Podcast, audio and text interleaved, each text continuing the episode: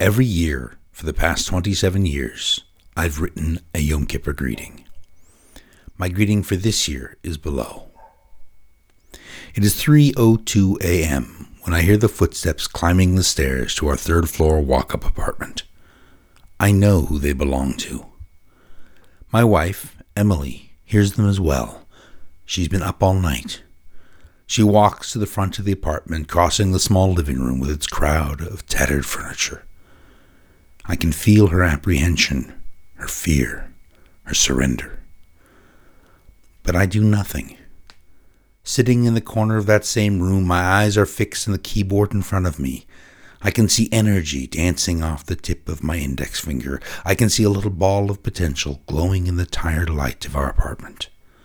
I can hear it, too, sizzling in anticipation. I guide my finger over the keyboard, watching that ball shrink and grow, and then it reaches its destination T. The ball of life grows. Tendrils of complexity seem to form within and around it, wrapping and weaving around one another. The sizzling gains layers of reality, reaching new notes, high and low, and filling itself in with beautiful complexity. As my finger draws closer and closer to the key, the energy burns ever more intensely. Then I press T, and it explodes. The light of it, the beautiful, complex light of it, overwhelms everything around me. Then my index finger is once again running past the keys in the keyboard, trying to find another spark of that beautiful light so that I can hide from the frayed reminders of the rest of my existence. I hear a knock on the door. Emily opens it. Her sister is there, as I knew she would be. Emily is beautiful, not in a way others see, but in a way I cannot help but know. Her sister Kate, Kate with her jewelry, her bright face, her seeming joy. Kate is nothing like Emily. From the edges of my vision, I can see Kate's eyes running over the apartment. I can imagine the surprise, the disappointment, and through it all, the conceit. She had been right all along. Are you okay? asked Kate. I see the words jump from her lips. They are like sparks that barely sputter to life before they are extinguished, before they vanish as if they never existed. Emily has been crying. Yeah, yeah, I just needed someone to talk to. Kate nods knowingly. Of course, she knows nothing. Then she steps into the tiny apartment, her rings and her earrings and even her skin glitter in the light of the naked bulb hanging from the center of the ceiling. Emily guides her the few short feet to the kitchenette. Sit down, sit down, she says to Kate, indicating one of the two chairs, the tiny fold out plastic dining room table. Kate sits reluctantly eyeing the dingy but spotless chair. Emily's made coffee, two instant coffees. I see Kate's nose curl at the smell of it. As the paper cup is placed in front of her, she wraps her fingers around it, but she makes no attempt to drink. I know she never will. Emily, says Kate, as my wife takes the other chair with her own coffee in her hands, if you needed money, you only needed to ask. Oh, says Emily absent mindedly, I didn't ask you to come here because of money. The two of them haven't seen each other in years, not since before the wedding. What then? I'm just worried, says Emily. I just needed someone to talk to. Emily has no other friends. Kate, estranged for years, is her last hope. Is it him? asked Kate, nodding towards me. My fingers are still hunting balls of energy on my keyboard. Emily nods. He's he's not okay, Emily says. Her voice is a bare whisper, almost cracking with emotion and sadness. Neither of them notices, but I try in a ragged breath of my own. I hate hurting Emily like this. Kate glances at me and asks, Can he hear us? I don't think so, says Emily. I don't think he hears much of anything anymore. Kate nods knowingly. What's happened? Emily draws in a deep, ragged breath. He's just become more, you know, just, just not here anymore. He seems to spend all day and all night on that damned laptop, hitting one key after another. I have no idea why he's doing it or even what he's doing. Kate reaches out, her hand resting on Emily's. Tell me about it. Maybe I can help. Maybe we can find him some professional help. I can afford it, you know. Emily nods, still a bit uncertain. What's he working on? asks Kate. That's just it, says Emily. I don't know. Every time I even think about looking at what he's working on, he closes the laptop. Literally, I'll be in the kitchen making coffee, thinking about looking, and he'll close the lid on the damn thing. I have no idea what he's doing. Kate looks over towards me. I keep hunting my keys. Emily doesn't know it, but I want to tell Emily what I'm doing. The problem is, even I don't know. All I know is that one key follows the next. All I know is that I can feel the energy bursting into the room, into the world, with each letter I type. I don't know what I've written, or why, or even to whom. Maybe he needs to be in an institution, says Kate, in a bit of a whisper. There's a touch of excitement in her voice. No, no, no.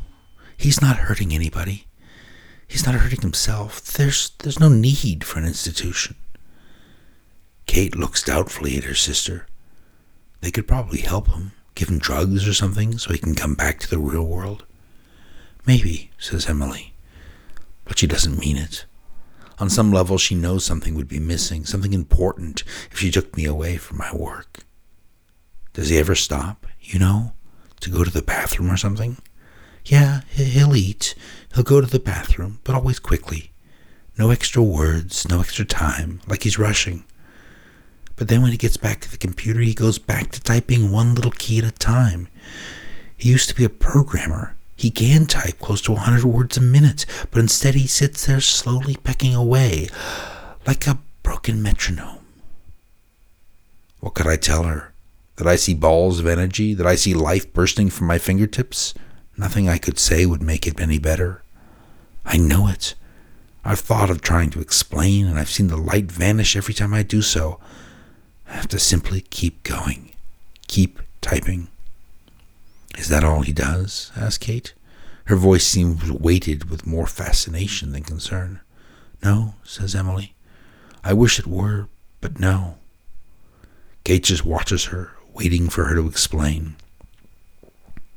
I put a tracker on his phone, you know, just in case he needs help or something when I was at work. Last week he left the apartment. He took a bus to New York. He took out a $500 advance on our credit cards, $500 we don't have. He went to 60th and Broadway and then, I don't know, turned around and came back. And the $500? asked Kate. He didn't have a cent of it when he got home. Why? I asked him, but he didn't tell me. He just said, Sorry, Emily, I had to. That was it? asked Kate. That was it? They sit there for a moment, holding their coffees, considering the story. I remember what happened. I got up in the morning, but instead of balls of life at the tips of my fingers, something else was calling me. I grabbed my wallets, I left the apartment, I did exactly what Emily described, each step calling me forward, drawing me forward, like some greater power was telling me, step by step, how to get to the place he would show me. 60th and Broadway. There was a beggar there, a young man, a drug addict, hungry and broken. I gave him what was left of the $500 after my round trip bus fare. I saw some small ember take light within him, and then I left. I got back on the bus, went home, and went back to my laptop. Why? I couldn't tell you why. I don't know why. I had to.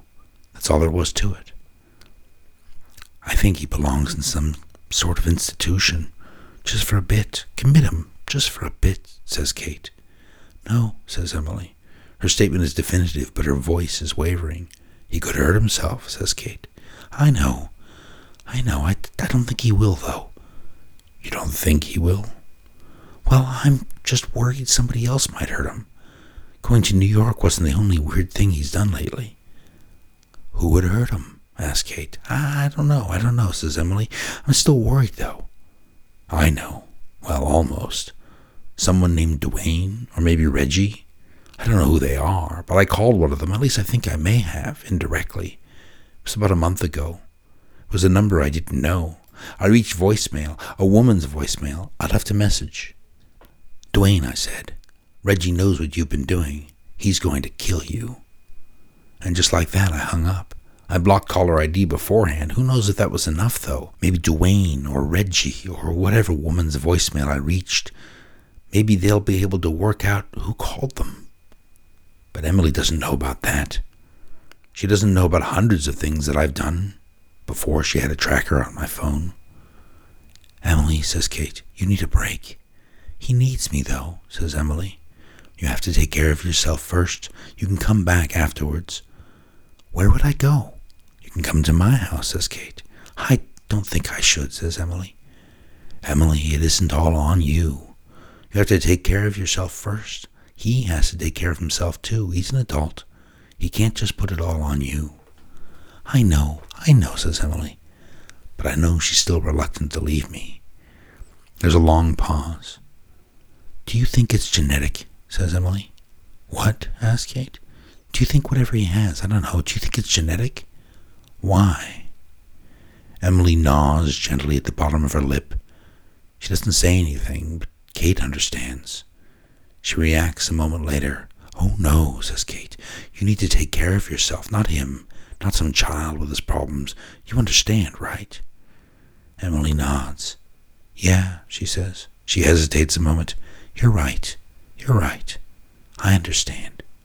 Okay, come with me. Go get your things and come with me. Come home with me. We have a beautiful house. We have plenty of space for you.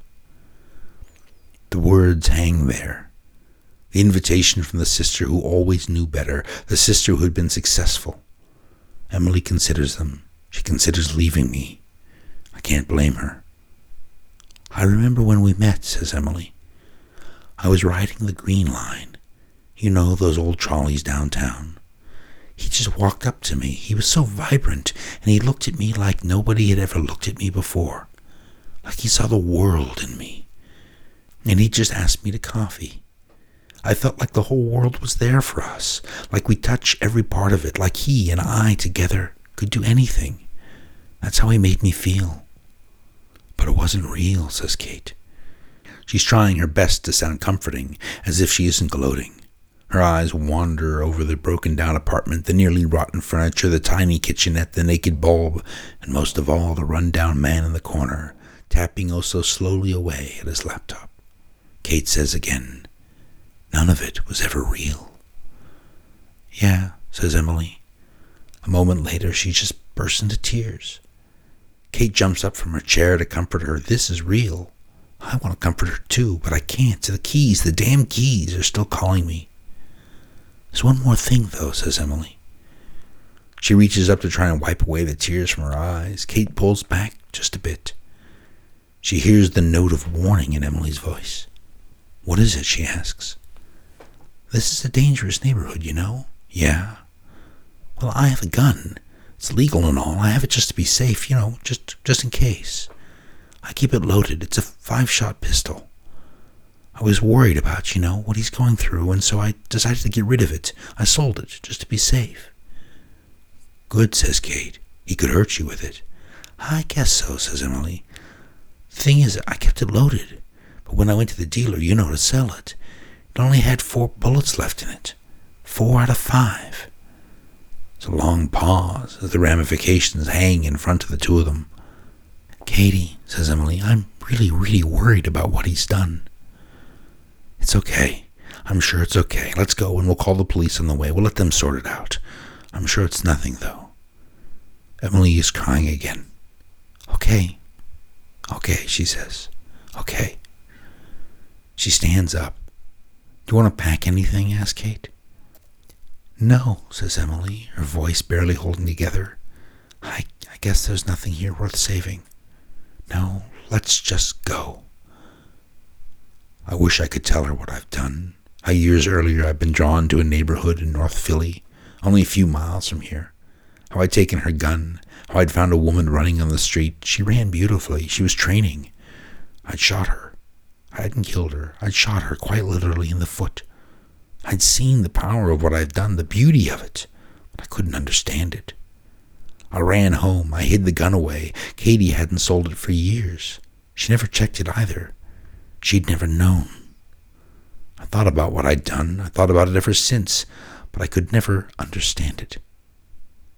I watch from the edge of my vision as the two of them walk out the door. Their warm coffees remain untouched on the fold out plastic table. Then I blink and see an email in front of me.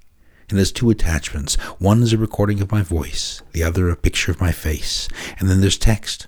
I don't read it. I've never read it. I just know it is right.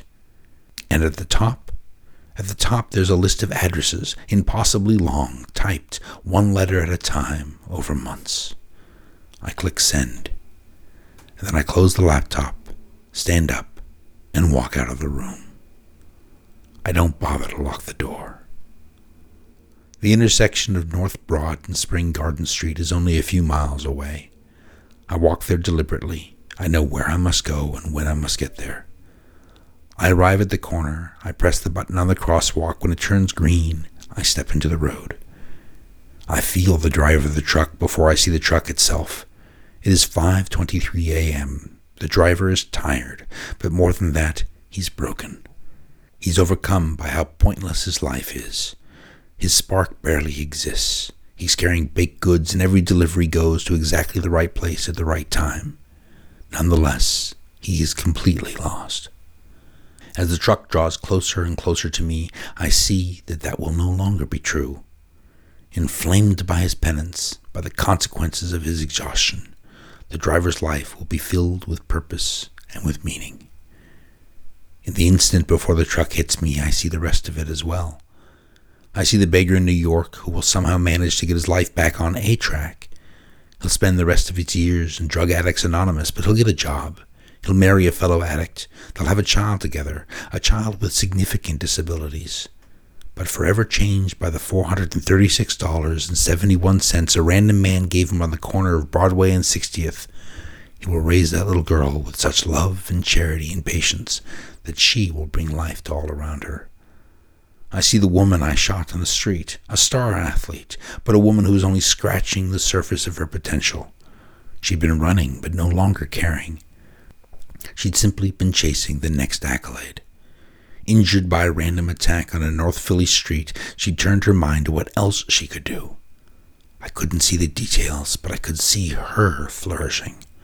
I could see her recognizing the shooting as the greatest blessing of her life. I see the hundreds of others I've touched, thousands and tens and hundreds of thousands and millions I've touched indirectly.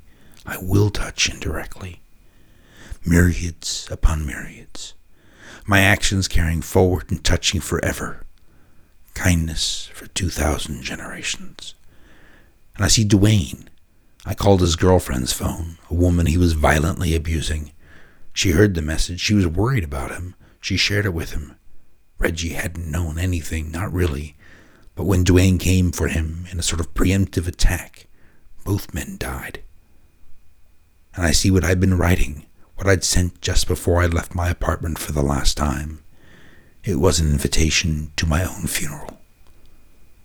I'd sent it to so many of those I'd touched. There were those who knew my face, like the runner in West Philly, and there were those who knew me only by my voice, like Duane's girlfriend. And there were those who knew nothing at all, but drawn by simple curiosity, they will come nonetheless.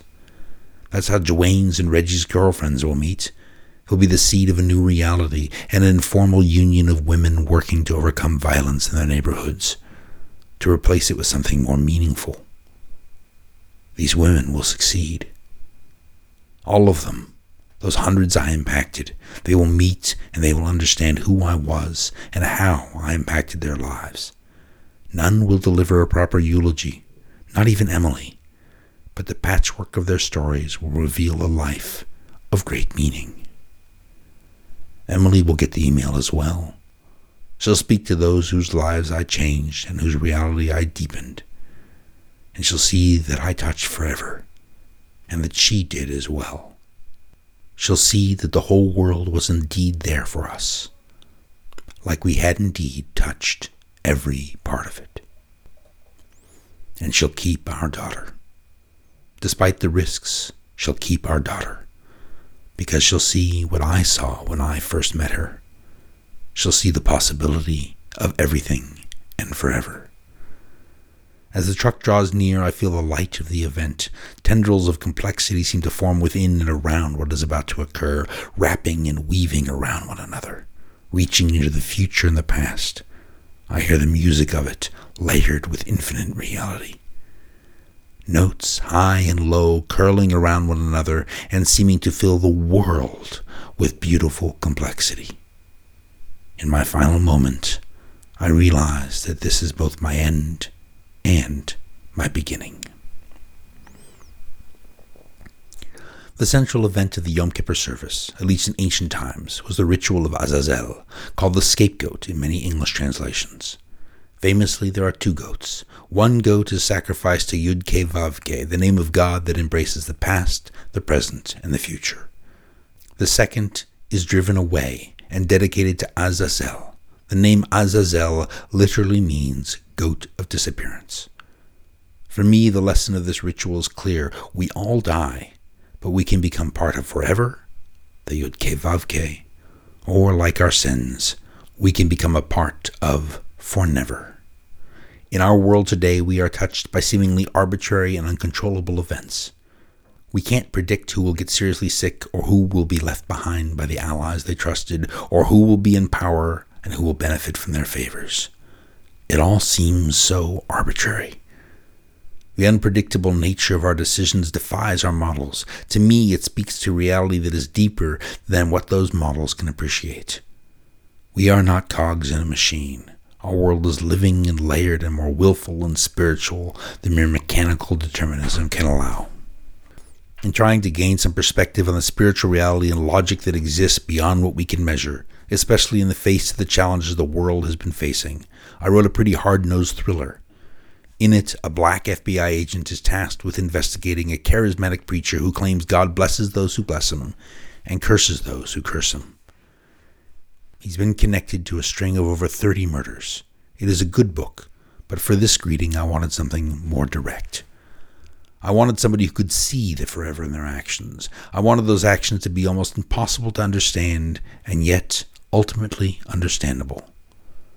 That is our reality. We can't see the real impacts we have or the logic of our world, but those impacts and that logic remain nonetheless. In the past year, I've tried to have my own actions yield spiritual fruit. From my writing and podcasting to my shiurim and the greater I, I've tried to plant spiritual seeds. But I'm not very good at making them grow. That is one of my biggest weaknesses. I don't carry people along. On one level, I simply lack a talent for it. On another, I'm frightened of even trying. I'm frightened of imposing, although I only mean to raise others up through ideas, words, and actions many of which have been planted within me by others. This year is the year of Shemitah, in which we do not cultivate the land of Israel. It is the sabbatical year. We let the land lay fallow. Instead of our physical reality, we cultivate our spiritual reality. In the coming year, in honor of Shemitah, I want to not just plant spiritual seeds. I'm good at analyzing and writing and speaking and doing all those things that are necessary to create those spiritual seeds. But in the coming year, I want to learn how to nurture and water and even weed the spiritual garden those seeds must grow in. I want to improve so that my life, the lives of those who have touched me, and the lives of those I can in turn touch, will be a part of forever, instead of simply sputtering into existence and vanishing like the words of Emily's sister. If you can help me and I can help you, reach out and let me know. As is standard in a Yom Kippur greeting, if I've hurt you in any way this year, I ask for your forgiveness. If I didn't notice, then that request is doubled. I'm sorry I didn't know that I hurt you, and I beg for your forgiveness for that as well. I also grant my forgiveness, although I am unaware of any who have harmed me. May our actions, those that harm one another, vanish as if they never existed. And may we all be written for a year of blessing and health and wealth, and may you find your own way to becoming a part of forever. Shana Tova v'gemar tova. Have a good year, and may you be inscribed in the book of life.